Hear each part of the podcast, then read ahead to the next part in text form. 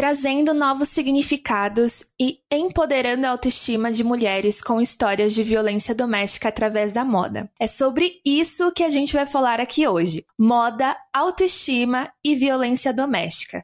Tá começando mais um podcast Fica Bem. Esse podcast é produzido pelo Um Socorro à Meia-Noite. E para você que ainda não me conhece, eu sou a Gisele Prado, criadora do Um Socorro à Meia-Noite.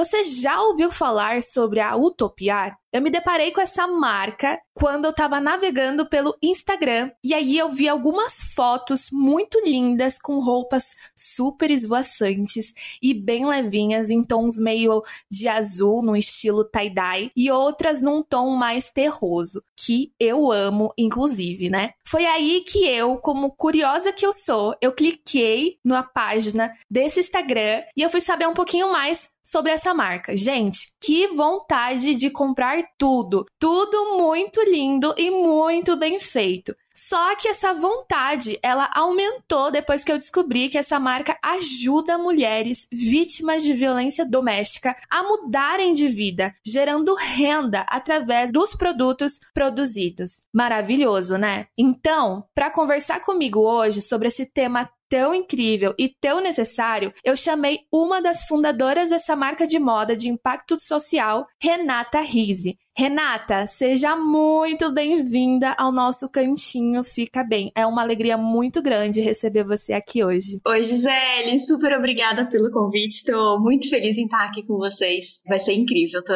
tô animada. Super, super. Quero dizer aqui para você se sentir super à vontade aqui no nosso cantinho. Eu queria começar esse podcast perguntando como é que você está, porque afinal o nome do nosso podcast é Fica Bem. Então a gente, eu sempre pergunto aqui como é que as minhas convidadas estão no dia de hoje. E depois, se você puder contar pra gente aí quem é a Renata Rise. E também eu quero saber duas curiosidades suas que não estão no seu LinkedIn ou no seu Instagram. Bom, tô, tô animada, mas tô super nervosa. É o meu primeiro podcast, então tô curtindo experimentar essa, essa ferramenta nova, ainda mais com você, com esse acolhimento todo, acho que está sendo a combinação perfeita, mas estou com frio na barriga curiosidades, deixa eu pensar. Tem uma que você sabe, que eu tô grávida. É, minha primeira filha, Helena, nasce em agosto. Então, com isso vem todos os altos e baixos da gravidez, da ansiedade, animação, enfim. É, mas estou curtindo muito essa etapa. E uma outra curiosidade, acho que eu adoro comer e cozinhar. É uma coisa que, que me faz muito bem, assim. Adoro cozinhar para os amigos, para a família. Tô morrendo de saudade de poder reunir uma turma boa e sentar à mesa junto e bater papo. Maravilhosa, maravilhosa. E conta pra gente de forma mais pessoal e até mais também profissional, quem é a Renata Rise? Difícil essa, hein? Eu sou uma mulher de 33 anos, nasci e cresci em São Paulo. E eu acho que com o tempo eu aprendi a valorizar as partes feias da nossa história, assim, da minha história. Eu percebi que às vezes as coisas fogem um pouco do caminho que a gente esperava, né, daquela rota perfeita que a gente planeja e que na hora isso pode ser muito ruim, mas na maioria das vezes é o que faz a gente ser mais única. Então eu acho que eu tenho aprendido a abraçar e de uma certa forma acho que até me orgulhar dessas partes mais baixas que a, que a vida tem, que na hora a gente não entende. Então acho que eu tenho, tenho buscado viver mais em paz comigo mesma. Que massa, que massa. É, e realmente isso é muito difícil, né? Como você falou, é, de nos momentos onde a gente tá passando aí por dificuldades ou até por situações aí que, que deixem a gente num estado mais não tão bom emocionalmente ou fisicamente, como é a situação que a gente tem vivido ultimamente, por exemplo, de saúde, né, em plena pandemia que a gente tem vivido, mas a gente tentar nos apegar a esperança mesmo e acreditar que isso vai passar e que a gente vai tirar boas lições disso tudo que a gente está vivendo, né? É muito difícil a gente olhar com esse olhar para o momento quando a gente passa por alguma aflição, por alguma situação muito difícil, mas é realmente a gente se apegar aí que a gente está em constante evolução. A gente está aí vivendo e a gente tem que viver e aprendendo com a vida. Então, muito legal, muito bom saber aí é, que você tem olhado, que você tem lutado para viver dessa forma. E Renata, falando profissionalmente, assim, você pode contar pra gente um pouquinho da Renata como profissional? Claro. Eu sou formada em jornalismo. Quando eu entrei na faculdade, eu vou contar um pouquinho mais pra frente, mas eu queria cobrir a guerra. E aí tava, foi bem na época que tava tendo os ataques do PCC aqui em São Paulo. Eu tava no jornalzinho da, da faculdade, o professor me falou: Ó, oh, acabaram de pôr fogo no ônibus, vai lá cobrir. Falei, o quê? Você tá louco? Tenho medo, não quero ir para lá. E aí caiu a ficha que eu nunca seria correspondente de guerra. Aí eu comecei a entrar numa crise, assim, fui estudar marketing na, na Austrália, me apaixonei, e daí, desde o meu primeiro estágio, eu só trabalhei com marketing. Então, passei por uh, uma ONG ambiental, mas uh, com foco depois em moda, em empresas aqui no Brasil e nos Estados Unidos. E acabei fazendo uma pós-graduação em negócios, me faltava muito essa, essa visão do dia a dia da empresa. Trabalhei em empresas nacionais e multinacionais e amava. Na minha última atuação, eu fui responsável pelo marketing de uma multinacional aqui na América Latina, que me levou a, a pensar no desenvolvimento da mulher no mercado corporativo, onde eu podia chegar, enfim.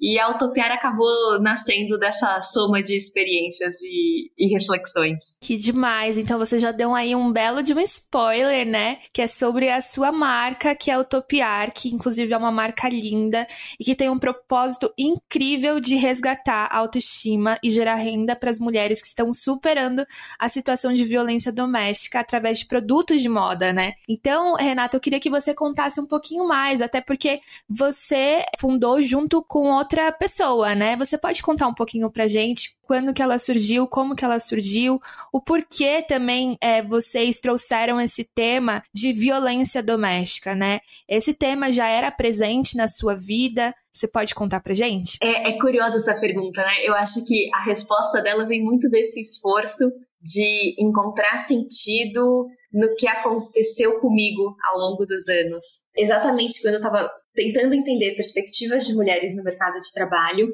eu esbarrei nessas informações sobre escada pegajosa, teto de vidro, que dificultam muito, né? A mulher a gente chega até um certo nível do mercado, mas quando a gente olha para posições de top management, conselho, ainda são muito poucas as que chegam. E aí eu estava olhando de uma perspectiva bem particular para saber quais seriam minhas dificuldades, enfim. Quando, sem querer, eu esbarrei na informação sobre a presença da violência contra a mulher aqui no Brasil. Isso era 2016, mais ou menos, e na época eu não fazia a menor ideia. O Brasil é o quinto país do mundo que mais mata mulheres. É, eu acho que saber disso machuca todo mundo, né? Dá medo, dá vergonha, indignação, enfim, acho que são vários sentimentos muito difíceis que isso desperta e vontade de fazer alguma coisa. E no meu caso, saber disso me levou para uma história que eu tinha vivido há alguns anos e que foi reforçada quando eu descobri que aqui no Brasil, nós mulheres, a gente corre mais risco dentro de casa do que nas ruas. O nosso principal agressor é o marido, o namorado, o ex. A história que eu vivi foi diferente, não foi um caso de violência doméstica, mas quando eu tinha 17 anos, eu sofri um assalto dentro de casa, eu fui feita refém, eu sofri várias formas de violência, foi bem difícil o dia, mas o que veio depois eu acho que foi até mais difícil. Era janeiro do terceiro colegial, então todos meus amigos estavam pensando em festa, cursinho, vestibular, e eu não conseguia levantar da cama. É, eu fiquei alguns meses uh, sem nem conseguir ir para a escola. Aos poucos, minha mãe começou a me levar de mão dada até a, a porta da classe em horários alternativos, porque aquela multidão de escola também era uma coisa que me assustava muito. Desde o começo eu tive acompanhamento de uma psicóloga e de uma psiquiatra incríveis. Hoje eu reconheço o privilégio que é isso. Então eu estava na escola, às vezes batia um medo, assim, um pânico, eu tomava um frontal, que é um ansiolítico. Se passasse, eu continuava. Se não passasse, eu ligava para minha mãe. Em três segundos, ela estava lá para me proteger e me levar de volta para casa. Então foi um ano muito difícil, assim. É, pessoalmente, eu me afastei dos meus amigos, eu não conseguia fazer nada, eu não ia para a escola. E o terceiro colegial é aquele ano de maior pressão, né? O que você vai prestar, enfim. Então, foi um ano de muitas frustrações, assim, são poucas as lembranças que eu tenho, de fato. Não, não vivi muita coisa, o pouco que eu vivi, acho que eu estava muito dopada para lembrar. E eu sempre tive muita vergonha de ter passado por tudo isso. Eu tive, eu sempre tentei esconder. Conforme eu fui melhorando, e eu não sei como, eu passei num vestibular no, no fim daquele ano. É, eu lembro até que eram dois dias de prova, e um dos dias eu dormi no meio, a fiscal me acordou. E, então, assim, eu não estava pronta para nada. E eu, aos poucos, eu fui melhorando, uh, com, consegui entrar na faculdade, ia para aula, voltei a sair com meus amigos. E eu sempre tive muito medo que qualquer coisa ligada à violência fosse um gatilho e me levasse de volta para isso tudo que eu vivi. Então eu enterrei, assim, muito bem enterrado embaixo do tapete e fiquei anos sem lidar com essa situação. Mas aí quando eu descobri que no Brasil as mulheres correm mais risco dentro de casa, ou seja, elas sofrem violência diariamente, vindo das pessoas que mais deveriam ajudá-las, amá-las, cuidar delas, e sem ter para quem pedir ajuda, foi a primeira vez que eu reconheci meu privilégio. Afinal, eu tive um único dia de violência vindo de pessoas desconhecidas e seguido pelo apoio total da minha família, com acesso a excelentes tratamentos. Veio em mim uma vontade muito grande de ser para essas mulheres o que a minha família foi e ainda é para mim. E foi assim que o Utopiar começou a nascer dentro de mim. Aí, pra, ah, como eu trabalhava com moda, eu fui conversar com muita gente, né, primeiro, o terceiro setor, para entender por que a violência doméstica acontecia. E muita gente falou que era pela dependência financeira. Aí, como eu trabalhava com moda, eu falei: opa, vamos então montar uma marca de moda em que todas as peças vão ser feitas por mulheres em situação de violência doméstica. E aí começou a utopiar. Que maravilhoso, maravilhoso essa iniciativa sua, né? De trazer realmente essa ideia, porque realmente muitas mulheres acabam não saindo dessa situação de violência doméstica ou de um relacionamento abusivo por essa questão financeira, né? E é muito também bom a gente conhecer mais dessa sua história, porque nas entrevistas que eu tenho feito, eu sempre tenho perguntado como é que esse tema chegou para você, por você ter montado ou uma marca ou um projeto, enfim. E até o momento, assim, das entrevistadas que eu tenho tido aí a oportunidade de conversar aqui, muitas delas acabaram não sendo as próprias vítimas, né? Mas se colocaram numa posição de empatia. Porque, por exemplo, você viveu uma violência, mas não necessariamente a violência doméstica. Porém, você se colocou num posicionamento de empatia mesmo por essas mulheres que vivem de violência doméstica, que é como você falou. Caraca, elas vivem uma situação de perigo dentro das suas próprias casas e ao lado de pessoas que deveriam amar e proteger. Então, é muito importante a gente falar aqui, porque a gente tem ressaltado muito num socorro da gente começar como sociedade a nos colocar num posicionamento de mais amor, de mais empatia, porque não necessariamente você precisa ser exatamente vítima desse mal. Até porque mesmo a gente sabe que todos, todos nós, infelizmente, estamos sujeitas a viver esse mal, mas a gente não precisa viver para a gente começar a falar, ou para a gente começar a ajudar, ou para a gente começar a apoiar essa causa, né? Então é muito bacana mesmo a gente poder aí saber um pouquinho mais da sua história. E outra coisa que eu queria reforçar aqui, que você falou que o que você viveu depois foi pior do que você viveu no momento ali da violência, né? E realmente, né? A gente fala disso também bastante aqui no Socorro à Meia-Noite, aqui no, no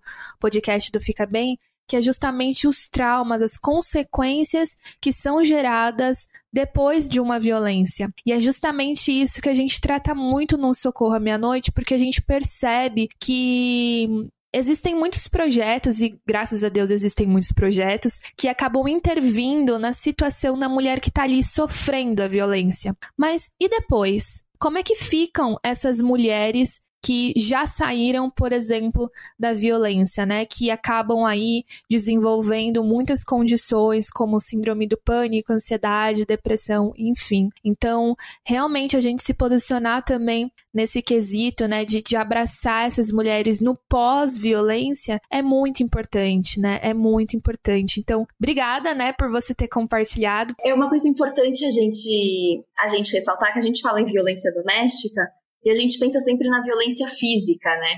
E ela também deixa cicatrizes além da física por si só. Mas existem outras formas. A gente tem que pensar que existe a violência psicológica, a moral, a patrimonial, a sexual também, além da física. E tudo isso vai mexendo com a gente de formas diferentes, inclusive o que a gente chama de ciclo da violência doméstica.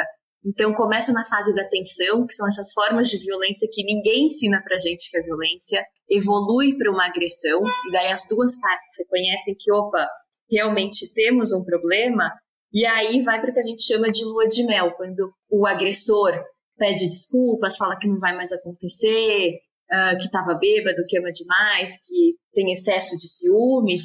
E a vítima muitas vezes não só acredita nisso, mas inclusive se culpabiliza pela agressão que ela sofreu. E mais do que isso, a gente cresceu ouvindo conto de fadas, né, em que a gente beija o saco e ele vira príncipe. Então a vítima toma para ela o trabalho de ah, eu vou melhorar esse agressor, né? Eu, eu vou ser a pessoa que vai transformar ele num príncipe. E a tendência é o ciclo se repetir cada vez mais, então da lua de mel volta para tensão, para agressão, para lua de mel, e de forma cada vez mais intensa. Então, não é que essa mulher só sofreu, nossa, mas foi só um tapa que ela levou. Não, se ela chegou num tapa, ela já está nessa rede de violência há muito mais tempo, sofrendo outras formas de violência. E o que, que ela vai levar disso ainda que ela rompa com o ciclo, de que forma isso vai continuar impactando a vida dela, né? Então, é muito mais complexo o problema do que a gente faz parecer. Exatamente, exatamente, né? As violências acabam não sendo cometidas de forma isolada, né? Mas sei, muitas vezes, na maioria das vezes, se assim eu posso dizer, elas acabam acontecendo em determinado tempo tudo junto, né? Mas a gente sabe aí que antes de chegar na violência física, na violência sexual, muitas vezes começa ali na, na agressão verbal, né? Que seria na violência psicológica e moral, como você falou, que inclusive são as violências mais difíceis de serem identificadas, né, e combatidas. Então é muito importante realmente você falar isso. E Renata, eu queria pedir para você contar como é que a Autopiar ela funciona e o que, que ela oferece? Bom, a gente trabalha em parceria com a Associação Fala Mulher, que é uma ONG que já tem o Centro de Defesa. Então, são centros que oferecem apoio jurídico e psicológico para mulheres que moram nas suas casas, e também o Abrigo Sigiloso, que aí são casas secretas para onde as mulheres vão com os filhos quando correm risco de morte. E aí, antes de começar a utopiar, eu também não sabia que esses abrigos existiam, é, é cena de filme, assim. A mulher se trabalha, sai do trabalho, tira o filho da escola, ela não avisa nenhum parente, nenhum amigo para onde está indo e vai para essa casa recomeçar. Chegando lá, ela entrega o celular para assistente social, não pode ter nenhum contato com ninguém da, da vida antiga dela. Então, imagina o estresse que é isso, né? Ela tá numa região nova, numa cidade nova, tendo que lidar com vários, várias situações que ela viveu, digerindo tudo isso. Muitas vezes é quando ela chega no abrigo que ela começa de fato a identificar todas as violências que ela sofreu. Então, como você bem disse, o pós, às vezes, ele machuca até mais do que o durante. Então, são mulheres que estão começando o tratamento, Uh, o tratamento psiquiátrico é um momento de muito ajuste de medicação, então não é uma novalgina que você toma e meia hora passou a dor de cabeça, né? Então tem dias que a gente está eufórica, tem dias que a gente está muito deprê, não consegue nem levantar da cama. Então, para muitas dessas mulheres é difícil logo de cara se comprometer com um trabalho tradicional, né? Das nove às seis, tendo que andar de ônibus, lidar com multidão, falar com o público. É, às vezes essas coisas que parecem banais são muito difíceis. E acho que como eu senti na pele, é uma coisa que eu, que eu valorizo muito, do tipo, ó, oh, hoje não dá para produzir, tá tudo bem. Então, a utopiar por essência, a gente trabalha com essa flexibilidade, assim, esse respeito à necessidade de cada uma. E aí o que a gente faz? Toda semana tem uma oficina na ONG a gente trabalha já com três organizações da Fala Mulher, e aí a gente uh, se encontra, ensina a técnica, leva todos os materiais, e aí elas aprendendo, elas levam para casa ou para o abrigo para produzir no ritmo delas. O único combinado é a data de entrega. Então, tem gente que recebe o material, já chega em casa, faz tudo no mesmo dia. Tem gente que vai fazendo um pouquinho a cada dia, tem gente que deixa para produzir na véspera. Mas é, o importante é sempre respeitar o seu corpo, né? O seu ritmo, o que você consegue entregar a cada momento. E é muito legal porque a gente tem vários níveis de técnica. Então, o grupo é super dinâmico. É, a gente não quer que elas fiquem para sempre com a gente. O ideal é que elas fiquem entre seis meses, um ano no máximo. E a gente vai acompanhando o desenvolvimento delas. Então, se você chegar hoje, a gente vai ter uma técnica bem simples para você fazer alguma coisa no seu primeiro dia que já fica bonita, que te dá aquele gás, aquela coisa opa, eu sou capaz, eu realmente consigo, porque muitas vezes elas chegam com a autoestima lá embaixo e acham que não vão conseguir. Não, imagina, eu nunca bordei, não, eu não sei fazer shibori, tie-dye. E aí a gente tem essas técnicas que são rapidinhas e no mesmo dia você já está motivada. Ah, não, consegui fazer isso, vou querer fazer mais disso. E aos poucos você vai sofisticando e se abrindo a aprender novas técnicas. Então a gente trabalha sempre com o design de superfície. As mulheres vão fazer técnicas de bordado, de tingimento e trazendo essa coisa do trabalho artesanal, né, da alma. Eu acho que é muito o que elas tiram de dentro delas colocam no, nas peças, nos produtos. Então, cada peça é única. A gente diz que, assim como nós, cada peça é única e conta uma história diferente. E enquanto a gente está na oficina é, aprendendo a técnica, a gente vai conversando, vai trocando é, as nossas experiências e elas mesmas falam que apesar de serem histórias diferentes, tem muitas coisas em comum. Então elas começam a se reconhecer umas nas histórias das outras. E isso é muito poderoso, porque aqui fora a violência doméstica é um tabu, né? É, talvez se eu chegar num grupo de amigas e falar, você não sabe o que aconteceu, meu marido fez isso comigo, tô me sentindo dessa forma. Nossa, Rê, mas como você deixa ele fazer isso com você? Ou então, não, mas você realmente, você vacilou, ele tem razão, você não devia ter feito a gente não está pronta para acolher, né? E lá é, é, um, é um assunto que é tratado com muita leveza, com muito acolhimento, uh, com exemplos reais de superação. Então, de vez em quando, alguma delas é, fala assim: ah, eu vou voltar com o falecido, tava melhor com ele. A gente chama normalmente o, o agressor de falecido. E as outras falam: não, você não vai voltar, não, olha como você já, é, já avançou, olha onde você já chegou, olha seus filhos você não vai voltar, a gente está junto. Você ter esse tipo de apoio faz toda a diferença. Eu acho que exemplos reais de superação mostram que é possível, né? Eu acho que inspiram muito mais do que alguém que nunca passou por isso, de repente te falar, não, vai passar, vai ficar tudo bem. É, eu acho que é outra força. E elas vão formando um grupo de, de amigas que é muito legal, porque a violência, a violência ela normalmente fica, ela isola muito a pessoa. Então a gente tem medo, a gente tem vergonha, é, vai se isolando, o próprio agressor isola a gente dos nossos grupos, porque isso fragiliza cada vez mais. Então elas vão formando novos círculos de amizade e vão dando força, né? Você vai reconstruindo a sua vida. Eu acho que são coisas muito especiais da Utopiar. Que incrível, sério, eu tô apaixonada. Eu já tava apaixonada, eu já admirava, assim, eu ficava babando as peças e saber um pouquinho mais de como é que funciona, como é que surgiu, nossa, essa paixão só aumenta, essa admiração só aumenta. E é um trabalho muito necessário, né?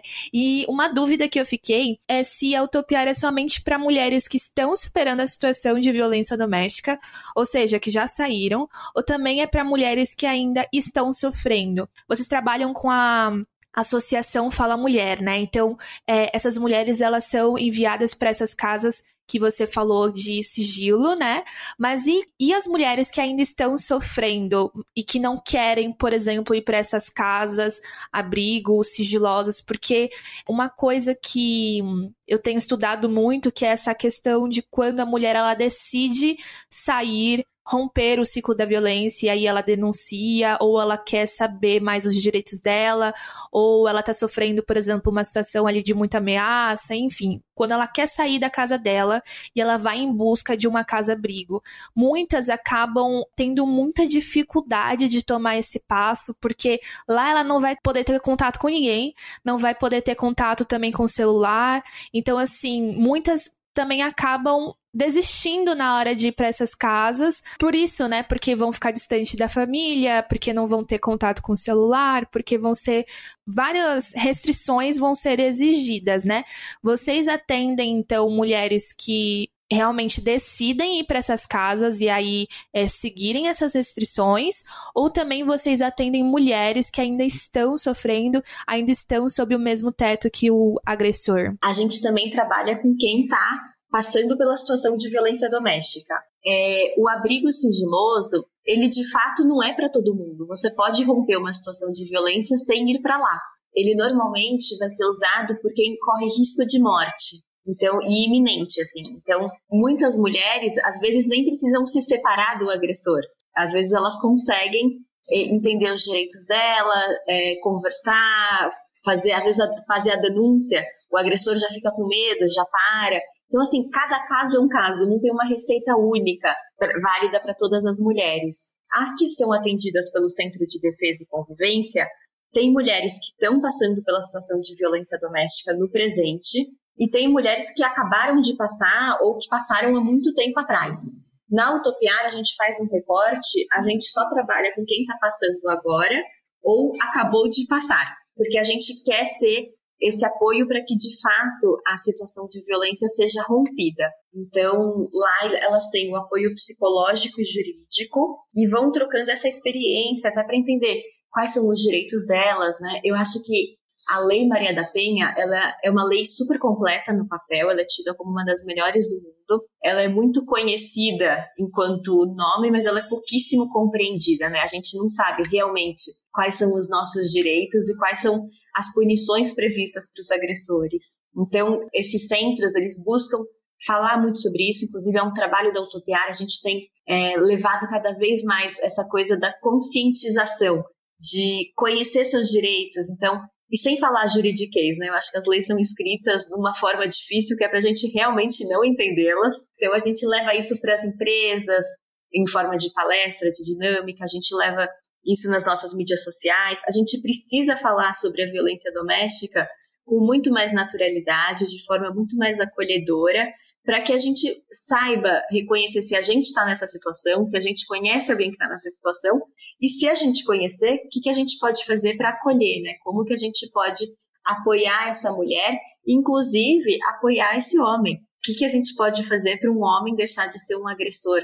Eu acho que são pautas super importantes que a gente tem que tratar com mais naturalidade no nosso dia a dia. Exatamente. Esse lance de não falar com juridiquês é realmente muito necessário, porque quando a gente realmente vai ler muitos termos jurídicos, né, a gente acaba até desistindo, porque, caraca, são muitos termos ali que você fica se perguntando, mas o que, que é isso? Aí você tem que colocar toda hora no Google para saber o que, que isso significa, o que, que aquilo ali significa, e aí você acaba desistindo, né? Então, realmente, a gente precisa aí descomplicar o que complicaram e trazer realmente esses assuntos para uma fala mais conversada para uma fala mais coloquial, onde todo mundo vai conseguir entender, né? E aí, se tratando também da Lei Maria da Penha, que você comentou aqui, realmente, infelizmente, aí a gente tem uma falta da aplicabilidade dessa lei, né? Porque realmente ela é completa. Se a gente parar para ler, a gente vê o quanto ela realmente ela é eficaz ali na teoria. Só que, infelizmente, a gente tem aí a falta também de profissionais que sejam capacitados e que realmente apliquem essa lei na totalidade dela, né? Então, realmente é importante a gente falar isso aqui. Eu tive o prazer também de entrevistar a cofundadora do Instituto Maria da Penha e ela falou sobre exatamente isso, sabe? Que a Lei Maria da Penha, ela traz, por exemplo, para esse centro de referência, como é que o centro de referência ele deve atuar, né? Que são centros multidisciplinares, onde tem um atendimento é, psicológico, jurídico, médico e assistencial.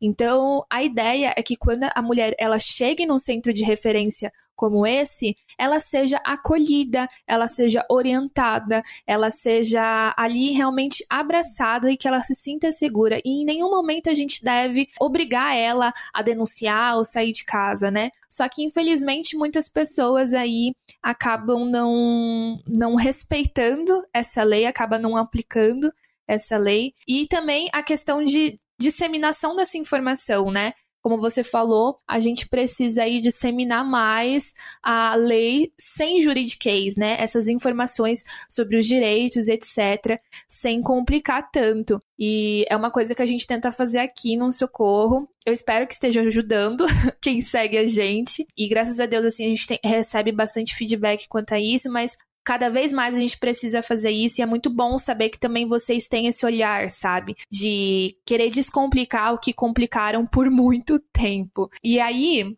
eu queria aqui falar sobre é, uma coisa que vocês puxam muito na Utopiar, que é a questão da autoestima, né? Um dos principais objetivos da Utopiar é resgatar a autoestima das mulheres vítimas de violência, né?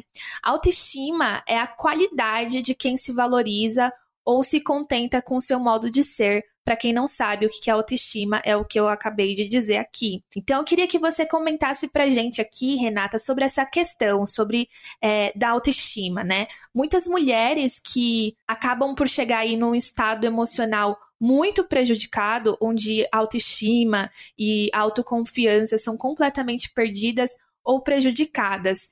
E por perderem isso ou por serem prejudicadas, acabam permanecendo em um relacionamento que não merecem, né? Muitas acabam achando que ou são culpadas, ou que não têm valor, ou que não conseguirão aí um relacionamento melhor, que não se sentem bonitas o suficiente ou empoderadas para tomar alguma atitude que priorize elas, ou que ficar ali naquele relacionamento é a melhor saída.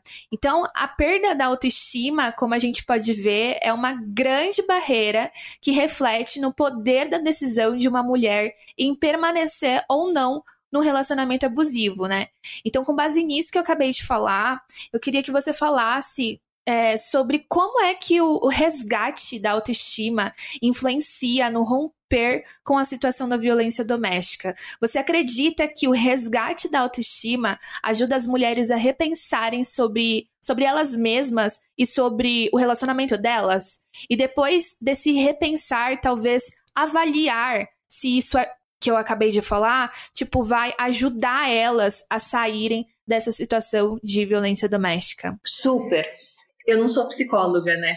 E quando a gente começou a utopiar, a gente começou pensando na independência financeira, que foi a grande questão que apareceu como a razão pela qual as mulheres continuam numa situação de violência doméstica. Só que aí, assim que a gente começou a oficina, ficou muito claro, em poucos meses, que mais do que gerar renda é o resgate da autoestima. Hoje em dia, eu posso falar com toda a certeza do mundo que para muitas das mulheres com as quais a gente trabalha, se a gente desse um cheque em branco assim que elas chegam na Utopiar, elas não saberiam o que fazer com aquilo. Não ia resolver o, o problema.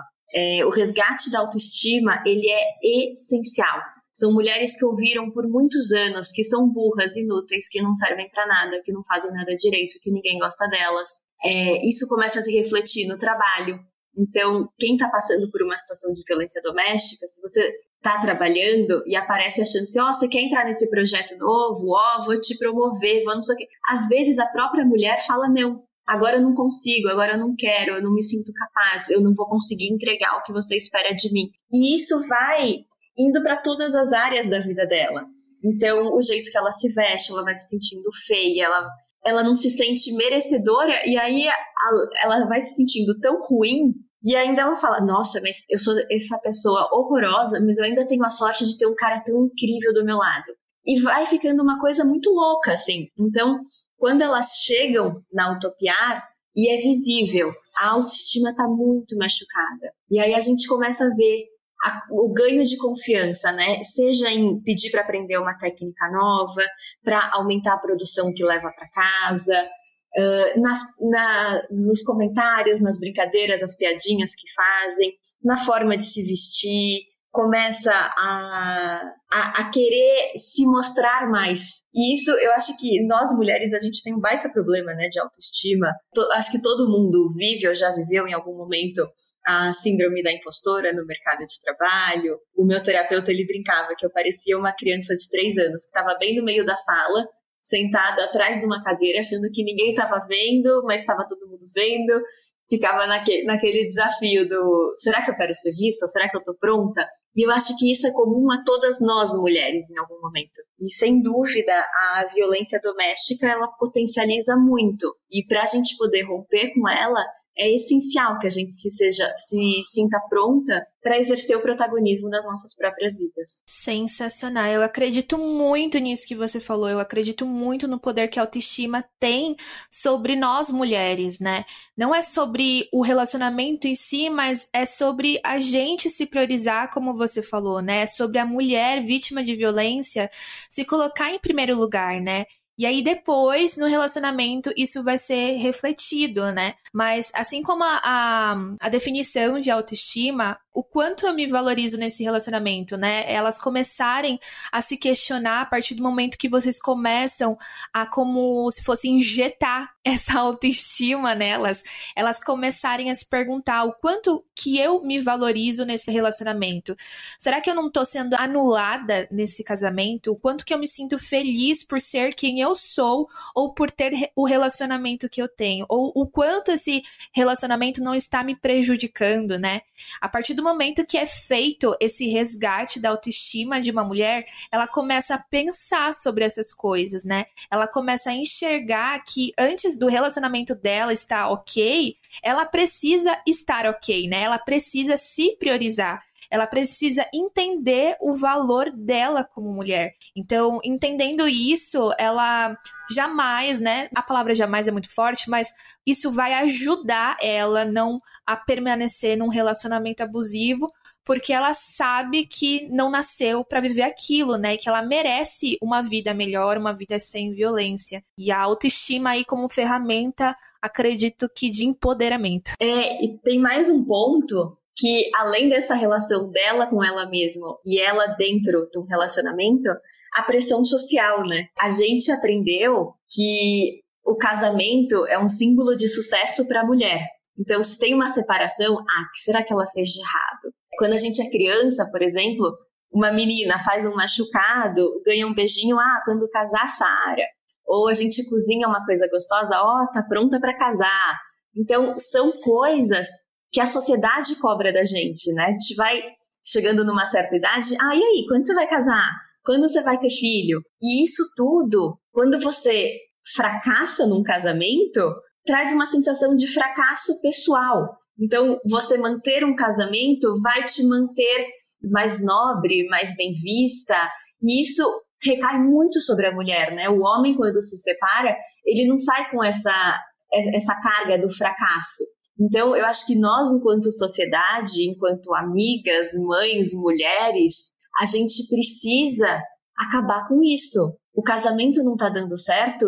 Puxa, que pena! Ninguém casa querendo se separar, mas muitas vezes isso é necessário. Então, o que a gente vai fazer para que essa separação seja o menos dolorida possível?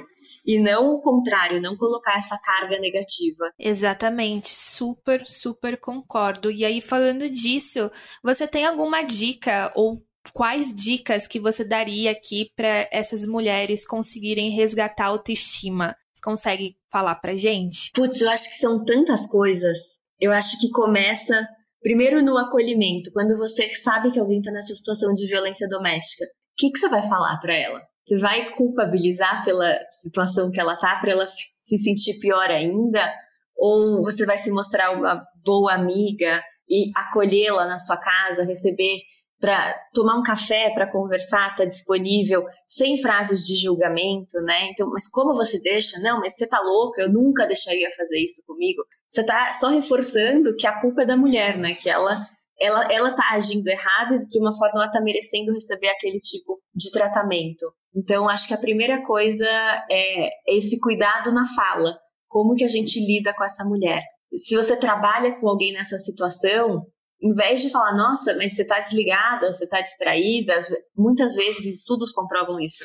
A mulher nessa situação, ela vai produzir menos, ela vai faltar mais, ela vai, uh, às vezes, apresentar desculpas para não se comprometer com algumas entregas. A gente ter esse olhar de, opa, talvez ela não esteja só desmotivada, talvez ela esteja passando por uma situação de violência doméstica. O que, a gente pode fazer no trabalho? Será que a gente pode uh, ter um pouco mais de flexibilidade, tentar abrir um canal de comunicação com ela para que ela se sinta à vontade para pedir ajuda? de repente ver com o RH ou alguma algum colega se tem alguma coisa que a gente possa oferecer dentro da empresa é, para apoiar. A Lei Maria da Penha, por exemplo, ela prevê que a mulher nessa situação ela pode ficar seis meses longe do trabalho sem ser demitida. Ninguém, ninguém conhece isso, ninguém, ninguém usa esse recurso. Mas o que a gente pode fazer com e sem crachá? Se a mulher quiser fazer uma, uma denúncia, talvez nem todo mundo aqui tenha ido para a delegacia por violência doméstica, mas acho que a grande maioria já foi, né? E é um saco ir para a delegacia. É um lugar escuro, feio, com uma energia horrível, gente chorando, gente sendo acusada, gente gritando. Ninguém quer ir para a delegacia para reportar nada. Quando você vai para a delegacia para contar do seu caso de violência doméstica, que você deveria contar uma única vez, mas você tem que recontar várias vezes, recebendo olhares de julgamento, ouvindo frases que ninguém nunca deveria ouvir. É horrível passar por isso. Então, você pode acompanhar a sua amiga na delegacia, todas as mulheres que trabalham com a gente, elas contam que já pensaram em denunciar, que já chegaram até a porta da delegacia e foram embora. Elas só entraram quando tiveram alguém junto para fazer a denúncia. Pode ser uma amiga, uma irmã, uma vizinha, mas todas as mulheres que trabalham com a gente tiveram o apoio de alguém para romper com essa situação. Então isso mostra que é essencial. Sem o apoio de alguém conhecida ou muitas vezes até quase desconhecida, as mulheres que a gente atende, elas continuariam nessa situação. E talvez as pessoas que fizeram a diferença nem saibam que fizeram essa diferença toda. Então, o, o acolhimento que a gente oferece, ele é essencial em todos os sentidos. Excelente, assim, eu, eu super concordo que essa questão do acolher, né, do abraçar a, a vítima de violência doméstica é fundamental para que ela se sinta ali valorizada, né? Eu acho, acho que essa palavra é de valor, assim, porque ela realmente, quando ela tá numa situação assim, ela se sente sem valor, ela se sente inútil, como você mesma falou, né? Então, a partir do momento em que a gente se mostra ali, que a gente está se importando com a vida dela, que a gente está querendo ajudar ela, já é o primeiro passo para ela ver que, peraí, então é porque eu tenho importância. Essa pessoa está se importando comigo, essa pessoa quer me ajudar. Então não não é o que o cara lá falou sobre mim que eu não valo para nada ou enfim. Então realmente essa posição de acolhimento é muito importante, né? E aí através desse acolhimento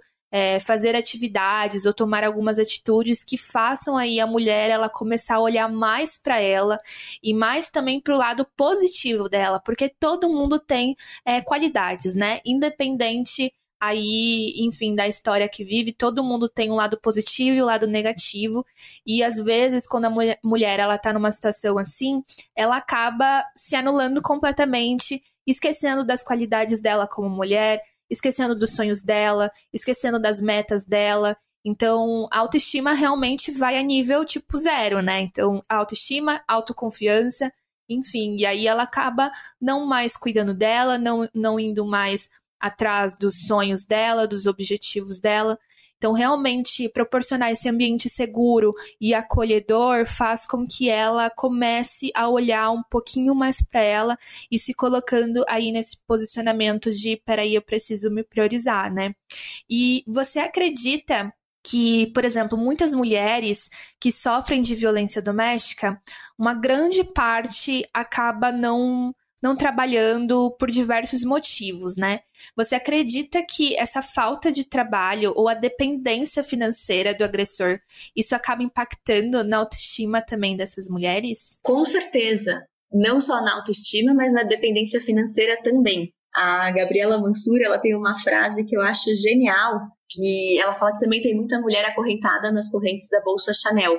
Então, não é só na base da pirâmide que isso acontece, isso acontece em todas as classes sociais. E eu, sou, eu acho essencial ter independência financeira para que de fato haja liberdade, para que tudo isso seja possível de, de ser alcançado. Exatamente. E como que a Utopiar ela colabora nesse resgate? Vocês além das oficinas mais ligado aos produtos, né, de como ensinar a fazer, vocês também falam diretamente com relação a esse assunto de como que elas podem resgatar, por exemplo, a autoestima delas, como que elas podem praticar isso além da oficina, né? Porque ali talvez por ser um ambiente mais acolhedor, por ter vocês ali acompanhando ela, talvez seja mais fácil ela falar assim: não, realmente eu preciso me cuidar, realmente eu preciso me priorizar, realmente eu preciso sair dessa situação. Só que da porta para fora ali, a realidade é outra, né? Vocês ensinam como essas mulheres elas podem levar, como se fosse,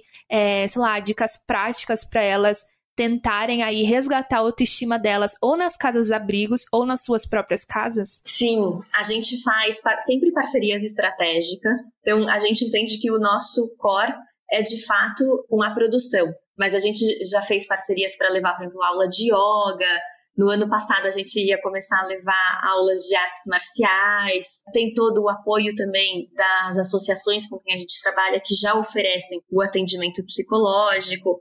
Então a ideia é que elas passem a ter esse olhar integrativo. O corpo, mente, alma, todos os cuidados que são necessários para a gente poder viver uma vida saudável, feliz em equilíbrio. Perfeito. E agora se tratando então da moda, né? Moda e autoestima. A gente tem aí dois mundos e eu queria saber se você acredita que existe uma ligação entre esses dois universos, assim, como é que você enxerga a questão da autoestima refletida na moda? É difícil, né? Porque eu acho que a moda, muito do que vinha construindo era sempre deixar a gente para baixo, para a gente precisar consumir sempre mais, para um dia se tornar essa pessoa que a gente gostaria de ser. Eu acho uma construção super nociva, assim, uma lógica de mercado punk mesmo. E o Instagram ele veio no primeiro momento para reforçar isso, né? Porque daí não eram só mais as marcas bombardeando, eram pessoas vivendo vidas completamente surreais que a gente olha para fora e fala assim: não, não é possível, não sabia que tinha gente que tomava um café da manhã desses, que ia para esses lugares, que viajava com essa frequência, que usava esse tipo de roupa para ir para a padaria da esquina, né? E isso tudo foi colocando a gente muito para baixo, assim. Acho que gerou um movimento tão intenso que aí eu acho que toda tendência gera uma contratendência, que aí abriu espaço para a gente ter um novo tipo de influenciadoras, né, que vão mostrando uma relação muito mais saudável com, com a moda, com o dinheiro, com a família, o esporte, apresentando vulnerabilidade, se mostrando mais conectadas com o que a gente tem como nosso dia a dia, né?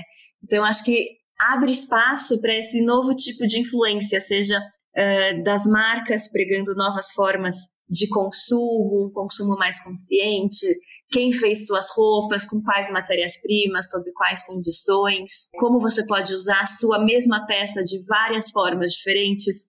Então você não precisa ter um closet gigante para você poder variar as roupas, pelo contrário, surge uma valorização de um armário cápsula, de uma coisa mais minimalista, quem está fazendo as suas roupas.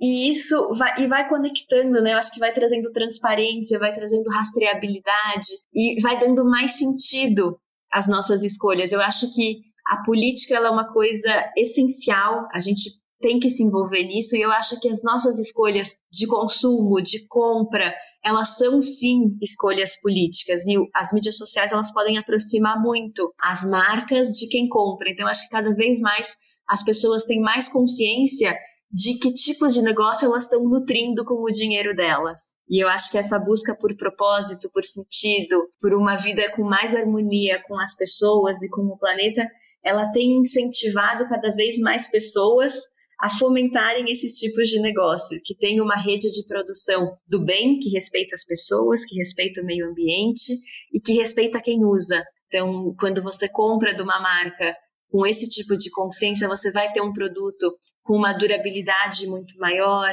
que com um cuidado com o seu uso da peça vai te ensinar a usar de novas formas, não vai falar com você só para vender produto, vai falar com você para te ensinar coisas, para aprender com você, para melhorar o que é a entrega final, né? O que esse esse produto representa.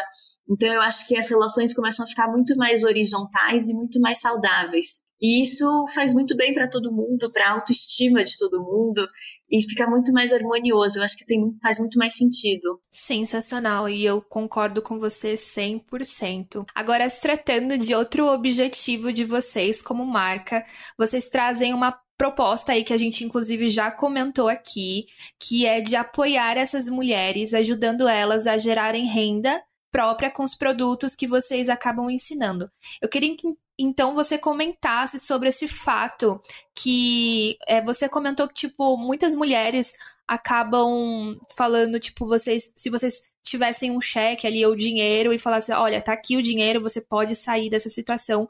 Muitas mulheres acabam recusando por toda essa questão da autoestima, né? Mas por outro lado, a gente já tem outras mulheres que acabam alegando aí que elas não saem por essa questão financeira, né?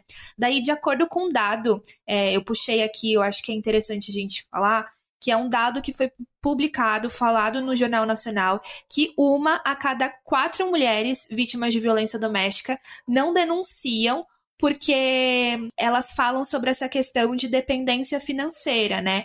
Então a gente entende que esse fator financeiro é muito decisivo na vida de uma mulher vítima de violência doméstica a ponto de influenciar a mulher a não denunciar, né? Muitas mulheres acabam dizendo algo como, mas se eu sair da onde eu tô, para onde que eu vou? Ou o que que eu vou comer? O que que eu vou fazer da minha vida? O que que eu vou dar de comer para os meus filhos?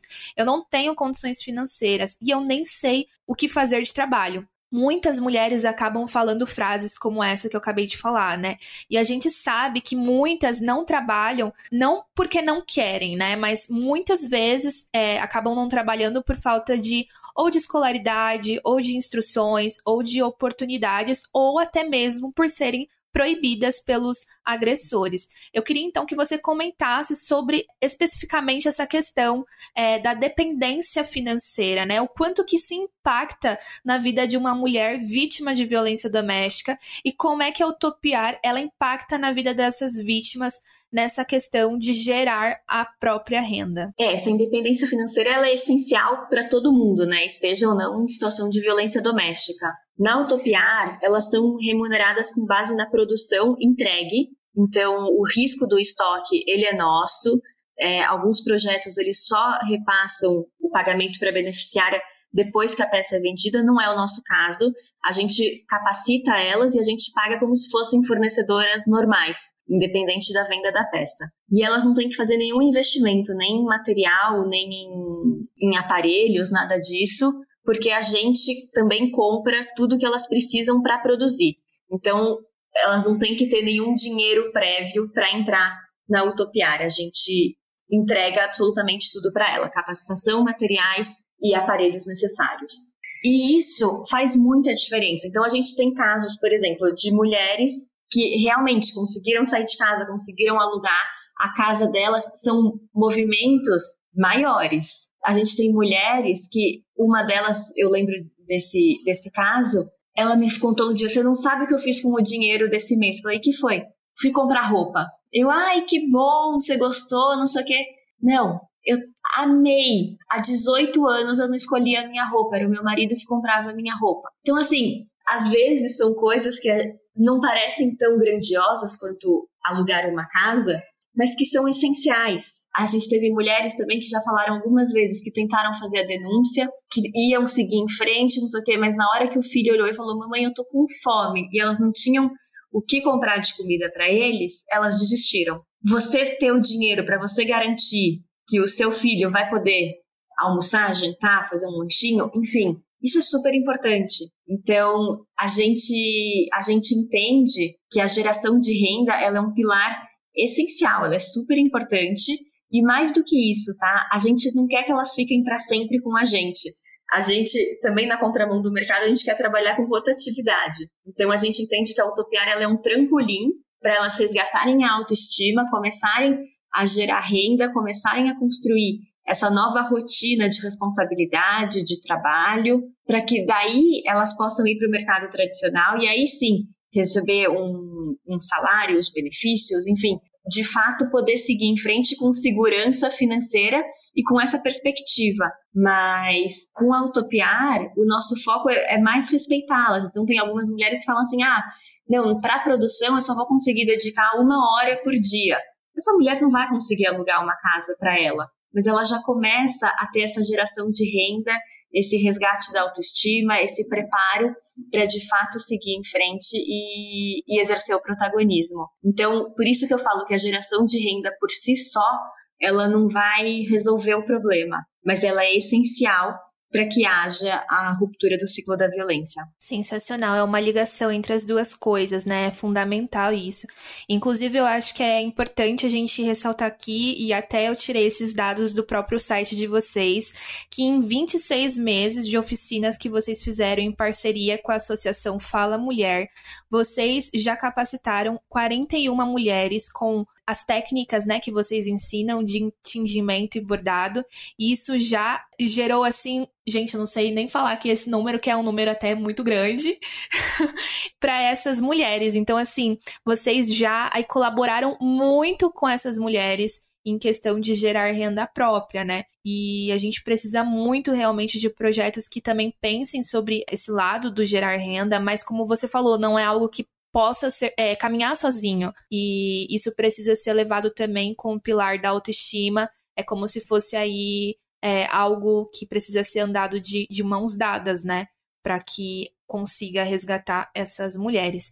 E aí, se tratando desses produtos que vocês ensinam para essas mulheres, que vocês produzem na Utopiar, os produtos são todos feitos à mão, né? Buscando, inclusive, diminuir o impacto da produção desses produtos no meio ambiente, né? Os princípios, então, de sustentabilidade e da economia circular fazem parte do DNA da marca de vocês. Então, de acordo com isso que eu acabei de falar, e também com relação a pesquisas que já foram feitas, o trabalho manual, eu queria que você falasse sobre isso, que inclusive é uma coisa que eu amo. É, e de acordo com essas pesquisas, o trabalho manual ele se torna como um processo até que terapêutico, né? Muitas pessoas que acabam por fazer trabalhos manuais, seja por trabalho mesmo ou por hobby, acabam falando que isso ajuda muito na questão de, é, emocional e até mesmo refletindo isso no físico, né?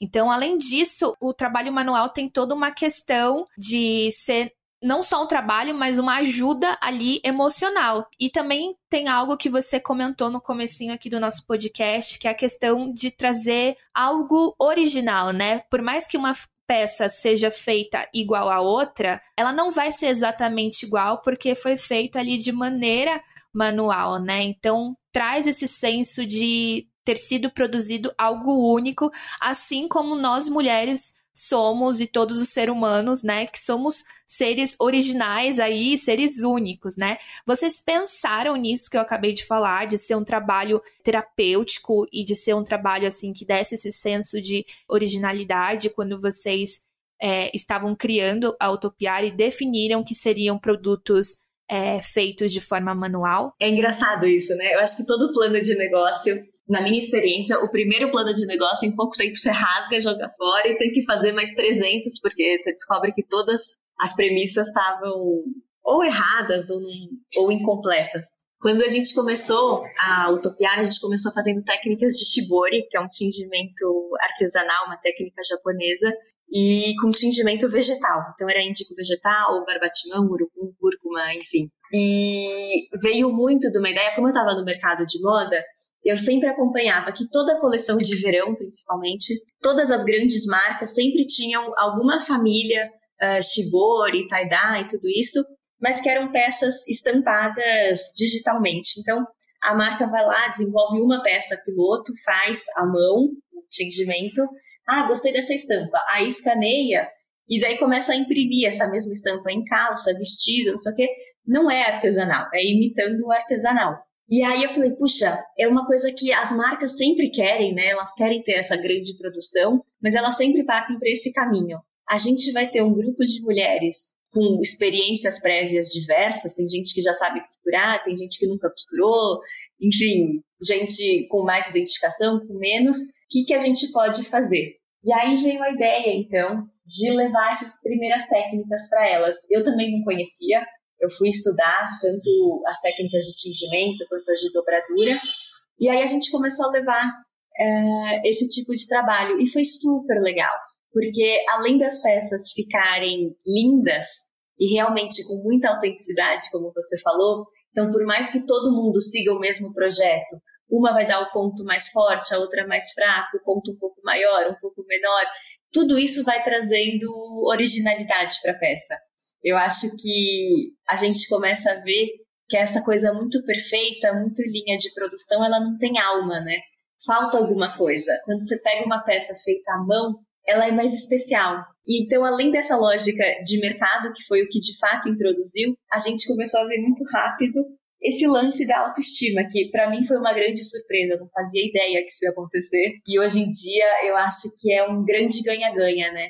Eu acho que a técnica artesanal, ela traz esse resgate da autoestima na ponta inicial da produção, da geração de impacto social positivo, e na ponta final para cliente, ela traz uma peça única, que vai ser diferente, que vai carregar uma história, que tem uma energia, e que são poucas marcas que conseguem oferecer hoje em dia. Então, acho que acabou quase que sem querer virando um dos grandes diferenciais da Utopiar, é, e sempre trazendo muita informação de moda, né? Então a gente é, tenta trabalhar sempre em cima desse pilar a geração de impacto social positivo, a redução de impacto negativo sobre o meio ambiente. Então, as nossas camisetas são todas em algodão orgânico, a gente procura sempre dar vida aos nossos retalhos. Então, gente, eles viram, por exemplo, botões bordados. O que a gente não consegue, a gente envia para reciclagem. Mas tem todo esse, esse, esse cuidado em, em prolongar a vida útil das nossas matérias-primas a gente desenvolveu uma técnica de tingimento que zera o desperdício de água e reduz o consumo em 200 vezes em comparação com as técnicas tradicionais, enfim. E o terceiro pilar é o do design. Então, todas as peças, elas têm informação de moda, elas têm uma excelente qualidade de costura, porque a ideia é que você compre a peça e que você use ela e que você use por muito tempo, porque se você deixar encostada no fundo do armário, é um desperdício de toda a energia que foi colocada nela, né? Tanto de matéria-prima, de trabalho, enfim. Teria sido mais fácil se você comprou só para contribuir com a causa, de repente fazer uma doação para outro projeto, enfim. O, eu acho que o produto em si ele é o fruto desse trabalho, mas ele tem que ser mais do que isso. Ele também tem que ser um produto incrível que você vai querer sempre usar. Sensacional, sensacional, né? Porque além do impacto positivo aí para o ser humano, que são, por exemplo, as mulheres vítimas de violência, vocês também trazem esse impacto positivo no meio ambiente, né? Um olhar aí realmente 360. E mais uma vez quero registrar aqui minha paixão por essa marca. Maravilhoso. E Renata, você acredita que o mundo da moda mais especificamente aí a indústria têxtil, ela é uma boa oportunidade para essas mulheres conseguirem mais renda além da utopiar e se estabelecerem como é, na vida profissional? Super. No começo, é engraçado como hoje em dia eu olho para isso, eu falo, eu percebo que era até uma arrogância da minha parte. Mas no começo eu tinha assim, elas vão ser empreendedoras de moda, elas vão ficar com a gente um tempo, e aí elas vão empreender e vão ou fazer os próprios produtos ou prestar serviço para alguém. E hoje em dia eu reconheço que assim, claro, é uma opção, mas existem milhares de outras opções, e elas me ensinaram isso na marra com o tempo. Elas podem seguir o caminho que elas quiserem. Eu acho que o que elas aprendem de moda com Autopiar é mais uma ferramenta para o portfólio delas, mas não necessariamente é a única. E nem o empreendedorismo. Então, a gente já levou vários cursos de empreendedorismo, de vendas online, de não sei mais o quê, e que muitas vezes ela fala assim, mas não quero aprender isso, não, não tem nada a ver comigo. E aí a gente começou a partir para fazer parcerias com empresas para contratarem elas também, ajudar a fazer currículo. E aí a gente percebeu que, opa, também essa não é nossa área de expertise. Então hoje em dia a gente está firmando parceria com uma empresa que vai ajudar a fazer essa colocação no trabalho. Então acho que é um exercício contínuo de humildade também, de entender que o que a gente está oferecendo é um dos caminhos, mas não é o único caminho, e de fazer mais parcerias estratégicas, né? Acho que a gente tem que ter sempre gente boa ao nosso lado, não adianta a gente pensar que a gente vai ser bom em tudo, a gente nunca vai ser, sempre vai ter gente melhor que a gente, então vamos montar um, uma rede virtuosa para que essas mulheres possam ter a melhor assistência possível. Então não cabe só ao que a Utopiar oferece, vamos além do que a Utopiar é. Maravilhoso, gente. Então é pensando também não só no momento presente, mas no futuro, no dia de amanhã, né? E agora se tratando do mercado de trabalho de moda em si e o combate à violência doméstica, uma denúncia de violência doméstica acontece a cada cinco minutos. O 180 né, que é o número de registro aí de denúncia e também de orientação a respeito desse tema, é, registrou 313 denúncias a cada 24 horas no último ano. Eu queria que você falasse pra gente sobre qual que é o impacto disso no mercado em geral e qual que é o impacto do tema, né, sobre essas situações de violência doméstica no mercado de trabalho de moda. Primeiro, só um comentário que essas estatísticas, elas são assustadoramente horrorosas, mas pro, muito provavelmente na realidade elas estão longe de refletir a realidade, porque alguns especialistas sugerem que mais ou menos 10 a 15% das mulheres de fato fazem a denúncia. Então esse problema ele pode ser muito pior do que parece ser. E, então mais preocupante ainda, se a estatística já é horrível, a realidade ela é muito pior. E o impacto no mercado de trabalho ele é gigante. Alguns estudos sugerem que no mundo inteiro a gente perde por ano o equivalente ao PIB do Canadá só por ocorrência de violência doméstica, por falta de trabalho, queda de produtividade, é, isso no nível econômico. No nível pessoal, tudo que a gente já falou, né? A perda da autoestima, da independência. E mais do que isso, tem mais uma questão que é a naturalização da violência. Então, as crianças que estão nessa, numa casa com violência tendem a naturalizar e reproduzir. Então, da mesma forma que em algumas casas podem tomar Coca-Cola durante a semana, outras não no semana, outras não podem tomar nunca. E a gente naturaliza isso e acha estranho quando vê alguém fazer diferente, a violência é exatamente a mesma coisa. Todas as mulheres que trabalham com a gente, tanto elas quanto os agressores, cresceram em casas com violência. Então, quando a gente mantém um, um ambiente assim, a gente também compromete as gerações futuras. Por isso que é tão importante romper agora, para que as crianças de hoje não se tornem adultos que vão viver em sistemas de violência, em casas de violência. E o mercado de trabalho como um todo perde com isso. É, o da moda, assim como o resto do mercado, também perde. E eu acho que a moda ela tem uma particularidade, né? Porque ela é prioritariamente formada por trabalhadoras mulheres e por clientes mulheres. E aí a gente vê a moda ser ser uma ferramenta tão poderosa né, de geração de emprego, ao mesmo tempo uma poluidora gigante, ela está entre os maiores poluidores do mundo. E com um impacto tão enorme, seja você fashionista ou não, você tem que usar roupa, você vai comprar roupa com alguma frequência, é, acho que a moda poder ter esse tipo de impacto na vida das mulheres é, é muito especial, assim, eu acho que é essencial não tem como a gente não cuidar de quem trabalha para gente, de quem compra da gente. Eu acho que é uma relação de comunidade, assim, de, de cuidado. Como você acabou de falar, né, a indústria aí da moda, o mundo da moda exerce uma forte influência sobre as mulheres, né? Sobre essa questão de autoestima, como a gente já comentou aqui. Então, eu queria que você desse comentasse aqui pra gente como que a gente pode trazer esse tema mais para esse universo da moda, sabe? Como que a gente pode falar mais a respeito disso e talvez como que a gente pode também fazer com que as empresas, né, essas marcas de moda, elas comecem talvez a ter atitudes aí como a Utopiar, né, que é de reverter alguma renda para essas mulheres ou fazer atividades como vocês fazem. Você acredita que o papel tá mais ligado à questão de conscientização, à questão de, de se colocar no lugar dessas mulheres? Com certeza. E acho que a Utopiar ela é prova viva disso. A gente tem feito um trabalho muito legal com empresas de vários setores, não só de moda, de levar conteúdo sobre violência doméstica. Então a gente começou fazendo presencial, hoje em dia a gente se adaptou para o virtual e a gente conversa com homens e mulheres num exercício de reflexão. Ah, existem desigualdades entre homens e mulheres? Existem. E aí a gente vai trabalhando a partir daí até que, basicamente, a conclusão é que a violência é uma manifestação dessa desigualdade de poder entre os gêneros. Aí a gente começa a mapear, então, esses tipos de violência, o que cada um pode fazer. Eu acho que as empresas, elas estão buscando cada vez mais se humanizarem, né? Então, mesmo empresas antigas, e talvez não seja nem de uma forma tão espontânea, talvez seja demanda de quem está trabalhando, dessa nova geração de clientes, de funcionários, enfim. E tá, eu acho que está tudo bem também, ainda que não seja super autêntico. Eu tenho a sorte de trabalhar com uma coisa que eu verdadeiramente acredito, que eu amo, mas também está tudo bem se você não acredita. Mas eu acho mas você se propõe a fazer esse movimento mesmo assim. Então, eu acho que existe esse movimento de cuidado em todos os setores. E na moda, a gente tem feito algumas collabs com marcas. Então, a gente lançou, por exemplo, agora em março, com a Scarfme, que é uma marca super grande, referência em lenços, do grupo Rossetti, que é super tradicional.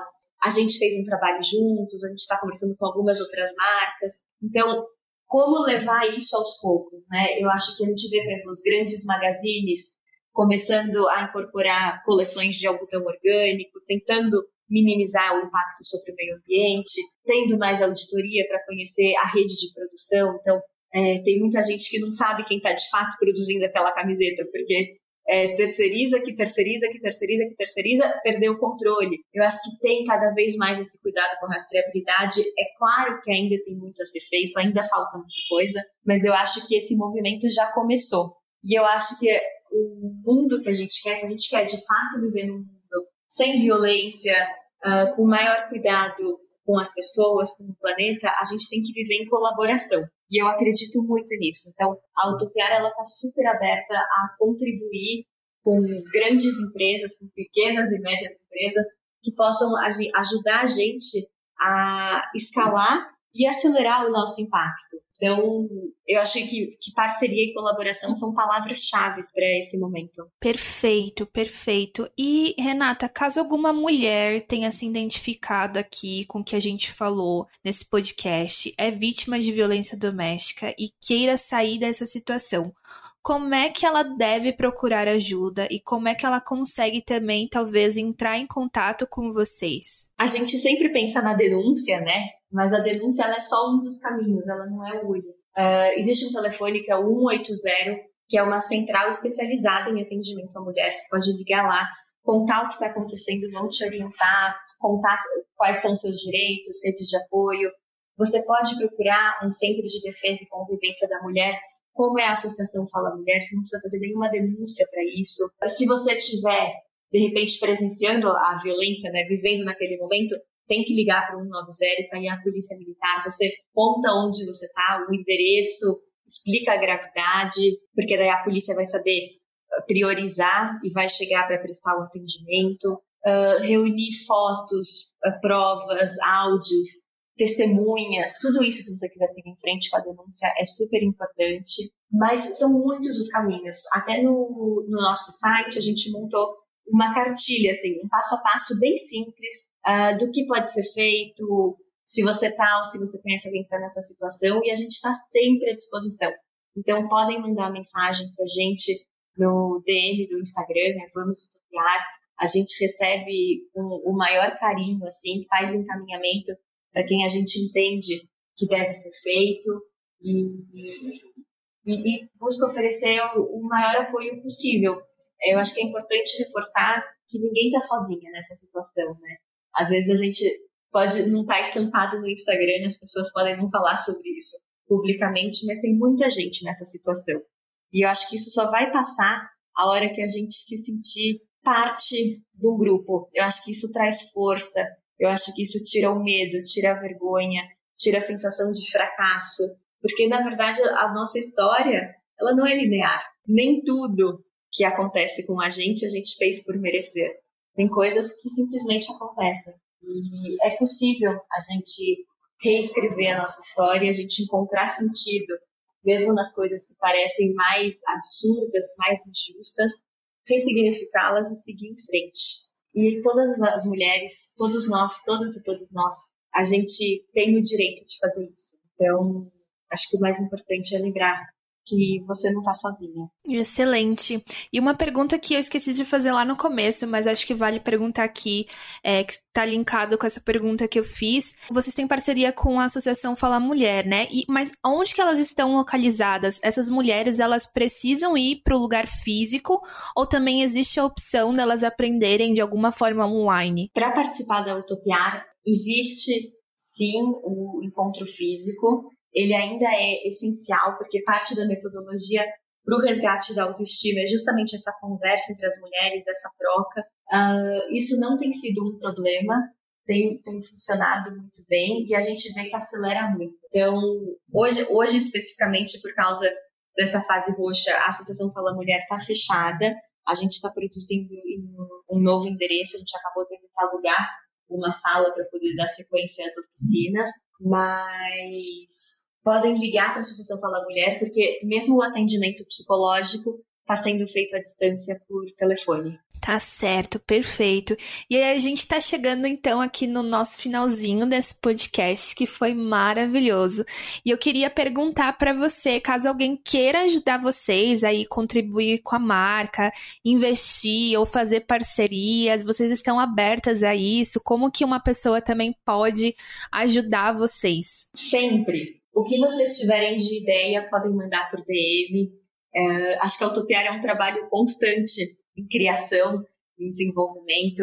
Eu brinco que, por acaso, a CNPJ está no meu nome, mas ela só existe porque tem muita gente legal e do bem que acredita junto e faz acontecer.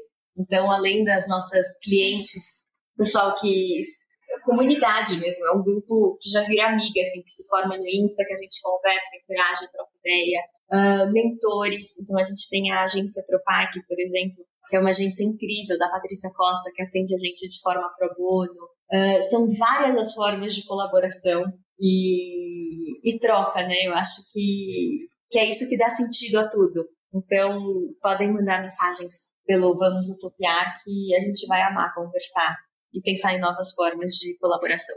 Show, sensacional.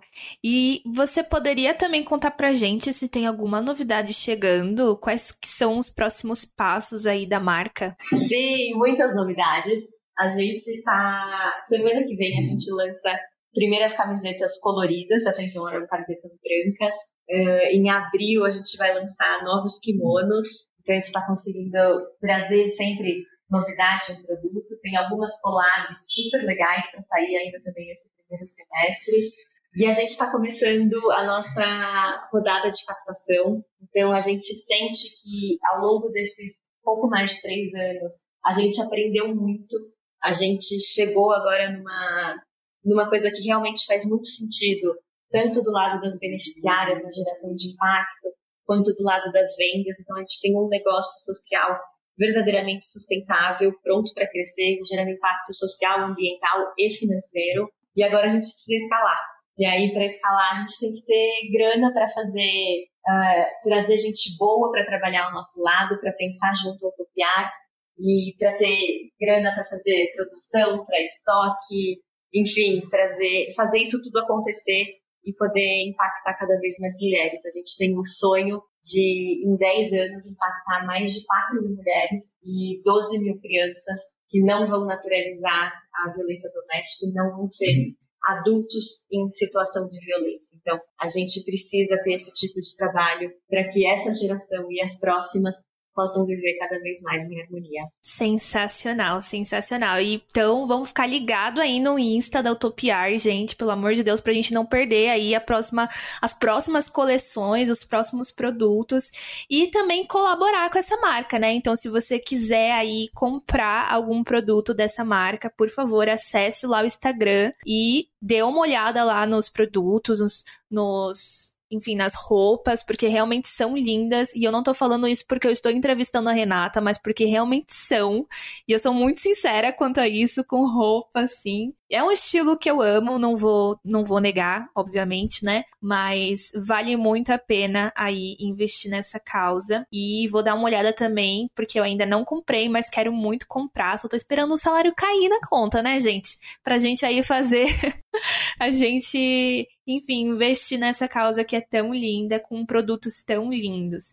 E Renata, então, pra gente fechar aqui, eu queria que você deixasse uma mensagem aqui final para as ouvintes aqui do nosso podcast fica bem, para as nossas seguidoras do Um Socorro à Meia-Noite. Foi um prazer te receber aqui, ouvir um pouco mais sobre você, sobre a sua marca, como que surgiu, qual o impacto disso nas vítimas de violência doméstica que hoje aí estão se tornando sobreviventes, né? Mulheres que aí estão recuperando a autoestima, a autoconfiança. Cara, sério, foi muito bom para mim ouvir mais sobre vocês, é, sobre esse trabalho incrível que eu já admirava e passei a admirar ainda mais. Tô completamente apaixonada. E eu queria que você então deixasse aqui uma mensagem final. Ai, super obrigada, Gisele. Amei participar. Foi incrível. E acho que de mensagem final, eu acho que eu deixo justamente a ideia da utopiar, que é a gente saber em que mundo a gente gostaria de viver. Utopia é um não lugar, então é um lugar impossível de chegar, mas que ele sirva de norte para a gente saber que direção a gente quer seguir e aí pôr a mão na massa para fazer acontecer. Então, busquem sonhar mais, é, saibam o que a gente quer para a gente, para o mundo, para a próxima geração. Acho que dê sentido ao tempo que a gente tem por aqui. É, se, a gente, se a gente morrer amanhã, o que, que, que a gente deixou, né? O que, que a gente fez com o nosso tempo? E saibam abraçar as histórias de vocês. Eu acho que ninguém tem a história perfeita, mas a gente pode encontrar sentido e força em tudo que acontece pra gente. Obrigada, super obrigada. E é isso, né? Ressignificar aí as histórias. Acredito que isso é um propósito de vocês e que vocês têm feito assim muito bem feito. Obrigada por existirem. Obrigada também por ter aceito aí meu convite, estar aqui hoje falando com a gente. Espero que a gente possa aí fazer mais coisas juntas. E para você que ouviu aqui esse podcast, muito obrigada por você ter ouvido até aqui. Não esqueçam, gente, de se cuidarem nesse período que a gente está, que é, uma, é um período muito delicado é um período aí que a gente tem que se atentar para nossa saúde física, para nossa saúde mental e a gente pensar também não só na gente, mas nas pessoas que estão ao nosso redor. Por isso, se possível, fica em casa. A gente vai ficando por aqui. Espero que vocês tenham gostado e curtido, assim como eu gostei muito de falar aqui com a Renata. A gente vai ficando por aqui. Um super abraço virtual e até o nosso próximo episódio. E não se esqueça de que você não está sozinha precisando, busque ajuda e a gente tá aqui por vocês. Fica bem.